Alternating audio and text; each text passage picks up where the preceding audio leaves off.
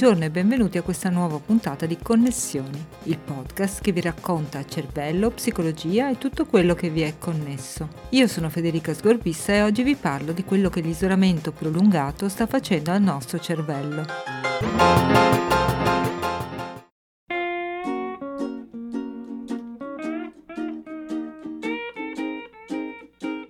Ci stiamo passando più o meno tutti. Per voi che settimana di lockdown in casa è? Io sono arrivata alla settima. Tutto questo a quanto pare ha e avrà conseguenze un po' su tutto, compreso il nostro cervello. Michael Sigmund è un neuroscienziato dell'Università di Pittsburgh. Come noi tutti, anche lui è chiuso in casa per contribuire al contenimento dell'epidemia di Covid-19, ma di isolamento ne sa un po' più di tutti noi. A lungo ha studiato come ambienti diversi alterano il cervello dei roditori. A un certo punto, racconta, stava mettendo a confronto ratti che vivevano in un ambiente arricchito, pieno di stimoli, cioè, e altri che passavano il loro tempo in un ambiente povero. Dialogando con un collega che invece lavorava con gli esseri umani, in particolare i carcerati in regime di isolamento, ha avuto un'illuminazione. La sua prospettiva di ricerca era del tutto sbagliata. L'ambiente arricchito era di fatto un ambiente normale, simile a quello in cui i ratti vivono in natura mentre era quello impoverito a rappresentare un'anomalia. Ciò che consideravo il gruppo sperimentale era quello di controllo e viceversa. Da lì ha iniziato a occuparsi degli effetti dell'isolamento sul cervello di topi e ratti. Gli studi scientifici su topi e ratti sono tradizionali e storicamente hanno permesso di svelare anche come funziona il cervello umano permettendo anche di creare farmaci specifici per trattare depressione, ansia e molte altre condizioni patologiche. Questi animali sono fondamentali anche per studiare sperimentalmente gli effetti cerebrali dell'isolamento estremo, anche perché i limiti, soprattutto etici, con l'essere umano sono tanti. Con i suoi lavori Sigmund ha osservato quattro effetti principali dell'isolamento sul cervello. Il cambiamento più evidente è un abbassamento generalizzato dei livelli del neurotrasmettitore dopamina. What we found was a variety of changes, both anatomical changes and biochemical changes, in the brains of these isolated rats and mice. One of the things we found is that the amount of the Quello che abbiamo osservato nel cervello di ratti e di topi in isolamento sono una serie di alterazioni sia anatomiche che biochimiche. Una delle cose che abbiamo trovato è che nel cervello degli animali l'isolamento provoca una riduzione della quantità del neurotrasmettitore dopamina. Molti degli ascoltatori potrebbero non conoscere la dopamina, ma quasi sicuramente hanno sentito parlare dell'adrenalina. La dopamina è nella stessa categoria di sostanze chimiche del cervello. Queste molecole sono il modo con cui un neurone comunica con un altro neurone nel cervello. Uh, we know, for example, that in Parkinson's disease, uh, dopamine is reduced della dopamina sappiamo molto, per esempio è noto che nel Parkinson è ridotta e questo provoca i deficit motori gravi della malattia. Al contrario, nella schizofrenia la dopamina è troppa e questo provoca il comportamento psicotico. Insomma, la dopamina è cruciale per un ampio spettro di comportamenti, che sono proprio quelli che sono compromessi negli esseri umani che si trovano in isolamento in carcere. La perdita di dopamina è quasi certamente la base di molti disturbi comportamentali, psicologici e psichiatrici che osserviamo nei carcerati in isolamento, deficit motori, cognitivi, a volte l'emergere di disturbi psicotici e quasi sempre la depressione. Almeno in parte possiamo attribuire tutto ciò a problemi con la dopamina. As I said, problems with movement, problems with uh, cognitive function, um, sometimes the development of psychoses, almost always the development of depression. These can be uh, attributed, at least in part, to problems with dopamine. Altri cambiamenti evidenti si rilevano invece a livello neuroanatomico. The second thing we found is that these the nerve cells in the brains of of the rats that were in isolation were very much La seconda cosa che abbiamo osservato è che le cellule nervose nel cervello dei ratti in isolamento erano decisamente ridotte nelle loro dimensioni, nella complessità e nel numero delle connessioni con altre cellule. Come ho detto, i neuroni comunicano con altri neuroni con messaggi chimici, Questo è il modo in cui l'informazione viene trasmessa nel sistema nervoso. Dunque la complessità delle cellule nervose negli animali in isolamento è drasticamente ridotta. La terza cosa che abbiamo osservato nel cervello di questi animali isolati è la riduzione dei vasi sanguigni.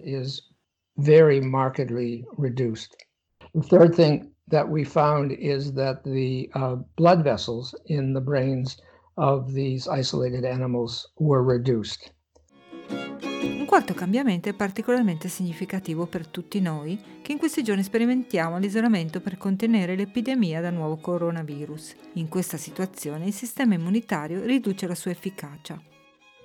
And finally we found that the ability of these animals to uh, fight off Abbiamo infine osservato che in questi animali anche l'abilità di combattere le infezioni con segnali antinfiammatori è drasticamente ridotta. Questo significa che, se questo è vero e credo che quasi certamente lo sia, gli esseri umani in isolamento carcerario si ammalano più facilmente del resto della popolazione. Uh,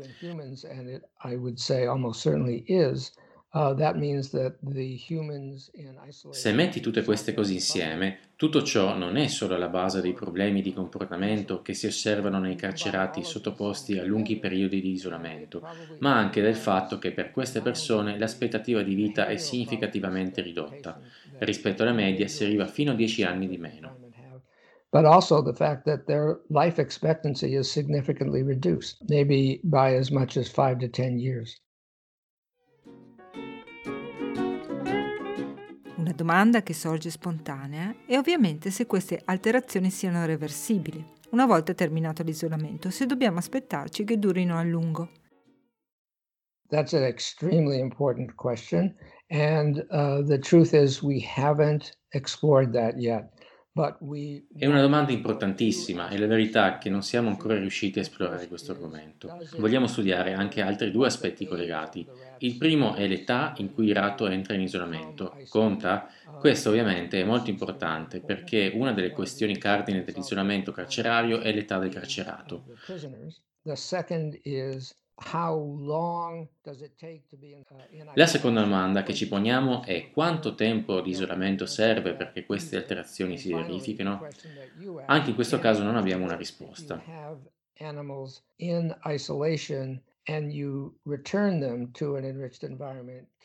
L'ultima domanda appunto è quella che mi hai fatto. Le alterazioni sono reversibili? Se gli animali in isolamento poi tornano in un ambiente ricco di stimoli, è possibile che le alterazioni vadano in remissione? Non lo sappiamo ancora, siamo molto interessati a studiare tutte queste tre questioni, che sono critiche per comprendere la situazione nell'isolamento carcerario. Ci sono persone che vengono messe in isolamento solo per pochi giorni, ma poi ci sono carcerati che restano in isolamento per moltissimi anni. Ho conosciuto una persona che ci è rimasta per 43 anni, ti rendi conto? Abbiamo bisogno di dati raccolti con gli esperimenti sui roditori che ci permettano di dire a chi gestisce le prigioni qual è il tempo massimo in cui una persona può stare in isolamento prima che si abbiano queste attrazioni e capire quanto sono irreversibili. What is the maximum amount of time that one can put a patient or, or a, a human into solitary confinement without there being uh, these changes and how irreversible are they? Quali sono le cose dell'isolamento che sono le più nocive? Solo se lo comprendiamo infatti possiamo cercare di limitare i danni. Zygmunt si basa sulla sua esperienza con i topi e sulle conoscenze sui carcerati e le mette in confronto con la nostra esperienza di distanziamento sociale in queste settimane. First of all, let's compare the isolation of our rats la prima cosa da fare è confrontare l'isolamento dei nostri ratti in laboratorio. Quello dei carcerati in isolamento è quello che stiamo vivendo noi in questi giorni. La prima variabile critica è la dimensione dello spazio in cui vive la persona in isolamento carcerario. La dimensione dello spazio è più o meno quella di un letto matrimoniale. Possono forse fare tre o quattro passi da una parte all'altra e si allargano le braccia, probabilmente toccano i due muri.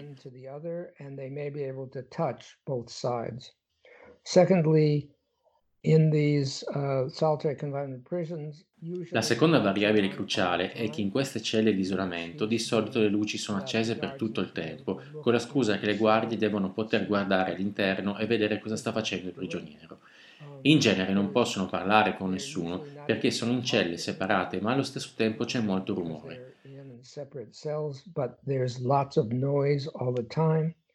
The, the quality of the food is, I am told, um, very poor. The, the, um, la qualità del cibo, mi dicono, è molto scarsa. La possibilità di comunicare in genere, parlavamo prima di internet, telefoni, quella non c'è proprio. È molto diverso e tanto più estremo di quello che tu o io, probabilmente chiunque fra gli ascoltatori, ha mai provato. different and much, much more extreme situation than you or I or virtually any of your listeners will um, will have experienced.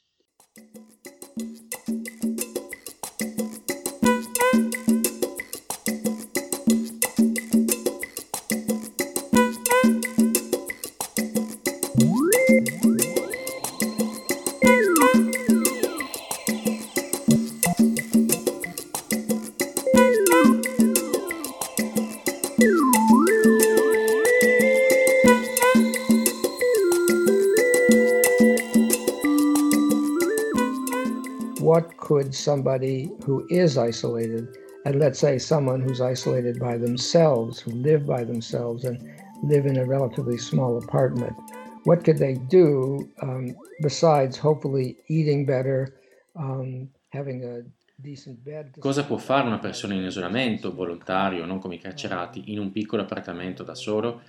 Che cosa può fare oltre a, sperabilmente, mangiare decentemente, avere un buon letto, avere quiete e un ciclo notte-giorno adeguato, in modo che quando va a dormire la stanza sia buia? La prima cosa che consiglio è fare esercizio fisico. L'esercizio è estremamente importante, le persone in prigione hanno pochissima possibilità di farlo, anche se puoi solo camminare su giù nel tuo piccolo appartamento è meglio di nulla. Se sei fortunato come me e come credo anche tu lo sia, allora puoi uscire e camminare, correre o andare in bici evitando di entrare in contatto fisico con altre persone. You can actually go outside and walk or run or bicycle without being in communication, you know, physically connected to other people. If I don't go outside for whatever reason, maybe the weather, I have the equipment in my uh, house And, and, uh, Se per qualsiasi ragione non esco di casa, io ho degli attrezzi igienici per fare stretching o alzare pesi, cose così. Molte persone non hanno questa possibilità, ma online si trovano programmi di esercizi che durano magari anche solo 5-10 minuti e che richiedono di saltare sul posto, salire su una sedia, cose così. Poi, come ho già suggerito, avere una buona dieta fa bene e dormire regolarmente anche. E infine comunicare con altre persone, come stiamo facendo ora in maniera molto sicura. Io sto in contatto con la mia famiglia con Zoom una volta a settimana in un orario prefissato e ci raccontiamo cosa abbiamo fatto in questo tempo. Facciamo anche una cosa che chiamiamo book club. Stiamo leggendo tutti lo stesso libro, leggiamo un capitolo alla settimana e poi ne parliamo assieme.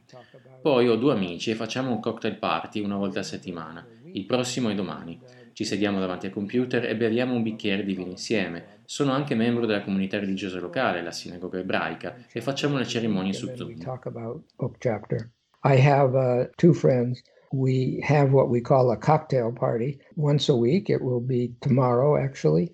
And they sit uh, in front of their computer drinking a glass of wine, and we drink in front of, uh, sit up in front of our computer and we have a glass of wine. I'm also a member of a religious community here uh, where I live. Um, it's the Jewish synagogue, and we actually have services once a week by Zoom.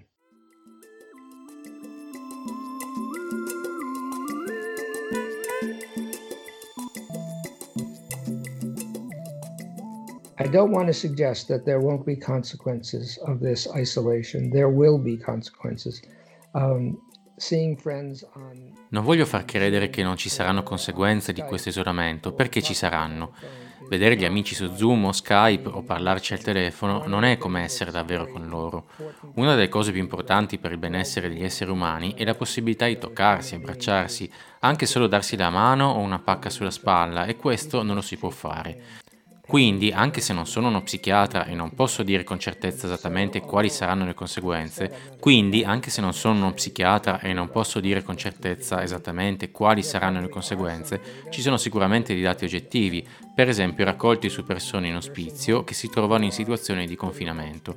Ecco, da questo io credo che ci saranno alcune conseguenze negative e queste aumenteranno con l'allungarsi del periodo di isolamento e purtroppo non abbiamo la minima idea di quanto tutto questo durerà. As the duration increases. And of course we have no idea how long this is going to last. Um, we just don't know. Le tante cose che i nostri governi dovranno fare nel momento in cui si tornerà a una vita più normale, sarà aiutare le persone nel recupero da questi effetti negativi. Ci vorranno istruzioni, probabilmente anche consulenza psicologica da parte del sistema sanitario nazionale, anche se, visto tutto quello a cui si dovrà pensare, riesce difficile credere che questo aspetto possa essere considerato centrale. I think you're right that people that live in dense cities in the United States right now, the worst place to be is New York City. And um, because none of the things that we described there, the apartments are very small. You can't go outside. You might have a balcony if you're lucky. You might. Penso tu abbia ragione quando dici che le persone che vivono in città ad alta densità di abitanti, oggi uno dei posti peggiori dove stare è New York, sono quelli più a rischio gli appartamenti sono molto piccoli e nessuno può uscire. Se sei fortunato magari hai un balcone. Puoi forse far crescere qualche pianta lì e questo è tutto. Queste persone saranno quelle con le conseguenze più gravi. E tuttavia penso che tutti avremo conseguenze man mano che questo periodo si allunga.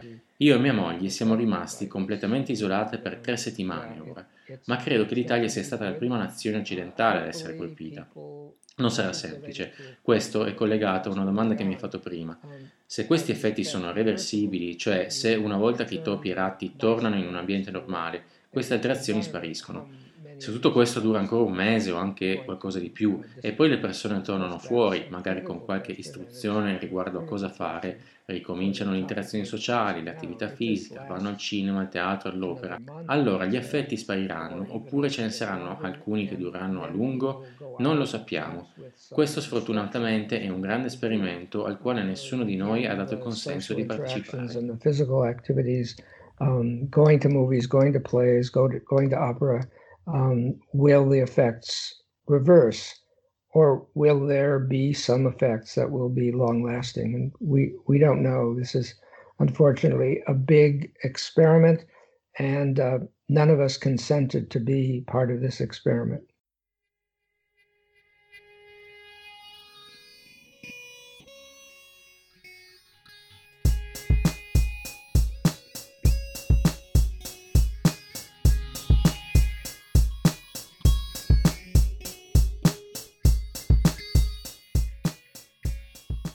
Come è chiaro, dunque, l'isolamento può avere, e probabilmente avrà, conseguenze importanti e durature sul nostro cervello e quindi anche sul nostro umore, comportamento e benessere mentale.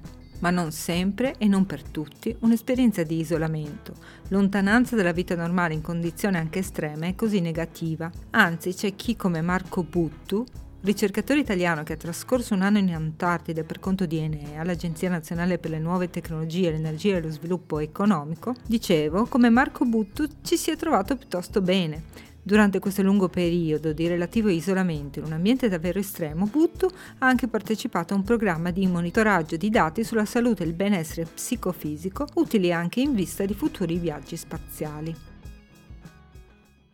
Il progetto è una, una spedizione scientifica che viene fatta nel centro dell'Antartide, è gestita dal Programma Nazionale di Ricerca in Antartide e la logistica viene organizzata dall'Enea, mentre la parte scientifica dalla CNR.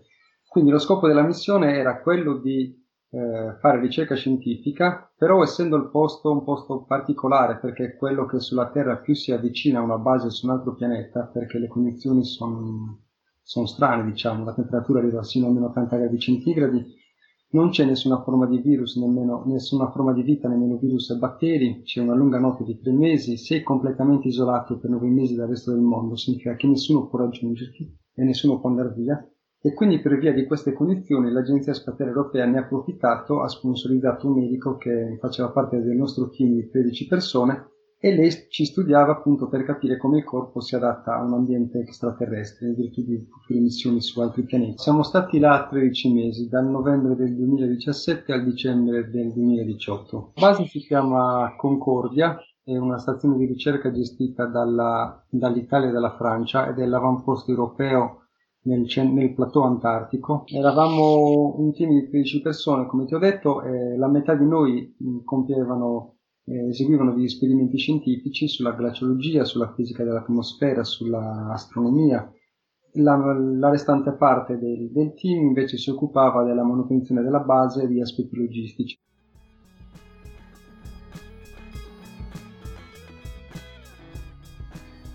L'inverno dura da febbraio a novembre, così lo consideriamo. Durante questo periodo ci sono per i primi tre mesi un'alternanza di luce e buio, poi ci sono tre mesi di buio, tre mesi di alternanza e poi ci sono una parte del periodo in cui è sempre luce e una parte in cui è sempre buio. Questo periodo qua invernale è particolare perché non può essere raggiunto, quindi da febbraio a novembre diciamo si sta in 13 in base, nessuno può più andare via, nessuno può venire in soccorso. Nella base antartica di Concordia sul plateau antartico, una zona piuttosto estrema di un continente già difficile di suo, c'è addirittura chi, dato il suo ruolo professionale, non mette quasi mai il naso fuori dalla base. Anche per tutti gli altri naturalmente non è una passeggiata.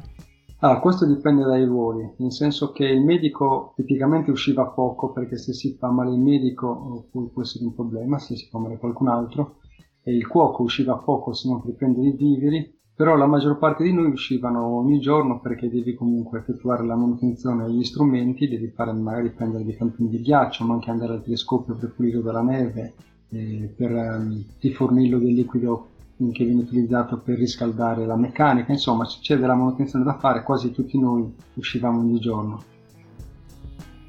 Ma come ci si prepara un'esperienza del genere? Abbiamo avuto un periodo di training che complessivamente è durato più o meno un mese. Ehm, la prima parte si è svolta in Italia, è stato un training teorico e pratico per una settimana, poi una settimana di accampamento eh, nelle Alpi, ci siamo accampati su un ghiacciaio e poi abbiamo fatto questo solamente tra italiani e poi una settimana assieme al resto del team, quindi francesi più il medico dell'Agenzia Spaziale Europea, dove abbiamo fatto team building sostanzialmente, poi un'altra settimana dove siamo stati preparati nello specifico um, un training sugli esperimenti che, dovevamo, che avremmo poi tenuto a Concordia. Durante il training cioè, abbiamo sempre avuto la, la, psicologa diciamo, al seguito perché ogni giorno abbiamo tenuto dei, dei, incontri di gruppo perché ovviamente se stai per nove mesi completamente isolato senza possibilità di essere raggiunto 13 mesi in totale in, in questo posto qua evidentemente l'aspetto psicologico è fondamentale perché in 13 persone basta che semplicemente una una di queste magari ha dei problemi e questi problemi poi si ripercuotono su tutto il gruppo e quindi fa male sia a se stessa sia, sia agli altri. E l'aspetto forse principale è quello psicologico. Nel corso della missione a cui Butu ha partecipato venivano fatti test specifici proprio per capire come corpo e mente reagiscono a condizioni così estreme delle, facevamo delle analisi del sangue, delle urine, feci, ci prelevava delle ciocche di capelli, ehm, ma poi c'erano anche gli esami, sì, test psicologici, eh, sia quelli di, ad esempio di, di abilità motoria, eh, sia quelli propriamente psicologici, sia quelli che avevano a che vedere invece sulle tue alcune abilità, come ad esempio l'abilità di guida di una navicella spaziale, perché un aspetto di quel posto è che c'è una forte carenza di ossigeno e per loro era interessante capire come le tue abilità di guida cambiano in carenza di ossigeno perché eh, eventualmente poi in una futura missione spaziale potrà essere utile avere un 20%, magari 30% in meno di ossigeno nella navicella per ridurre il rischio di incendi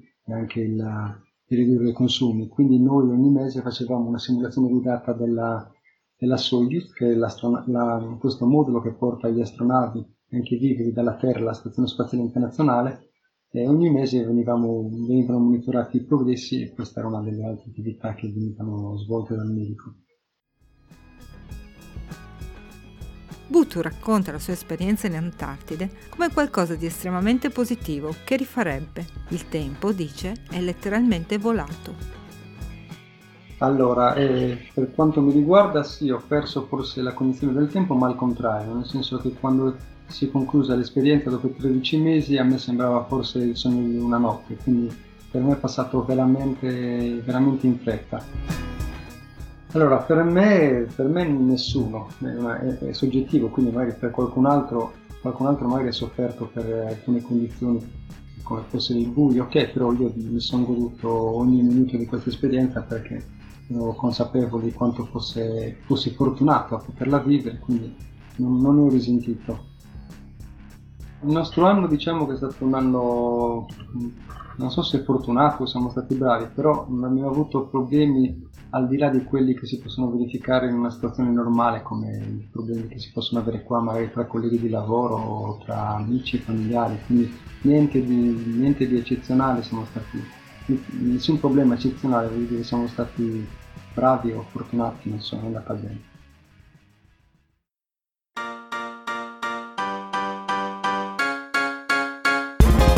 Come vedete dunque, anche in condizioni estreme o inusuali di relativo isolamento, un po' come quelle che stiamo vivendo noi, possono essere positive.